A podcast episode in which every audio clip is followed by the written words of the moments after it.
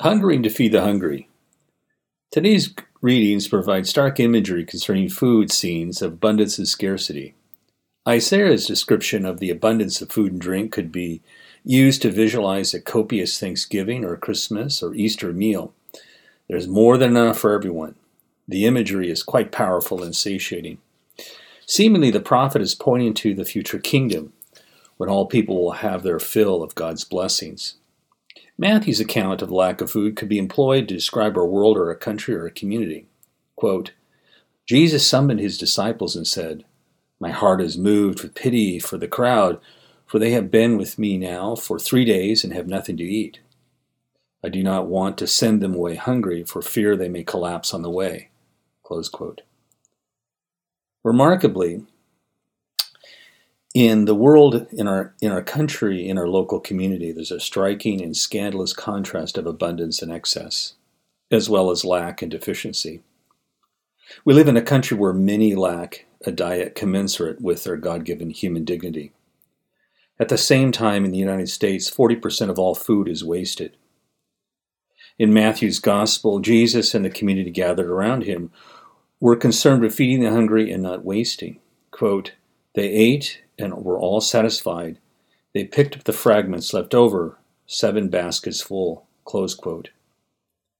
Speaking of suffering of the hungry in the midst of excess, consumption, and scandalous waste, Pope Francis said in Evangelii Gaudium, quote, In all places, in all in circumstances, Christians, with the help of their pastors, are called to hear the cry of the poor.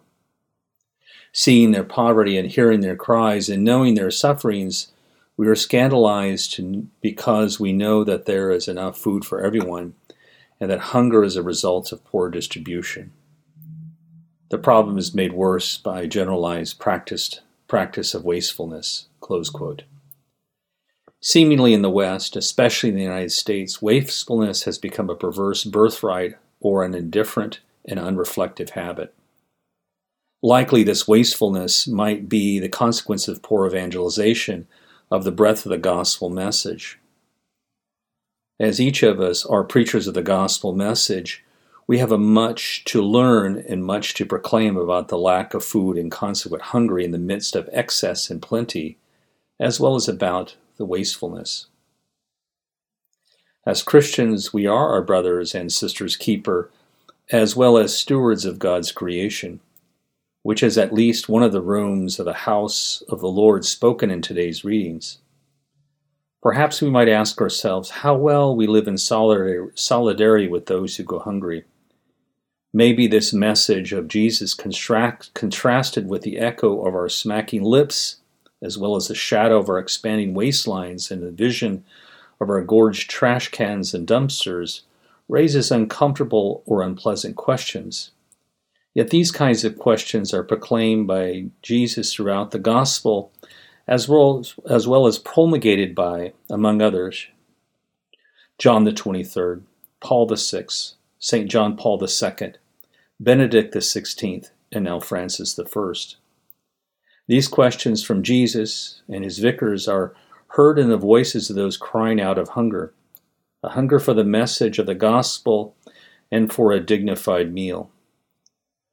Will we share what has been given us? Will we waste less? If we were to hunger physically, as do the followers of Jesus, would we act and live differently?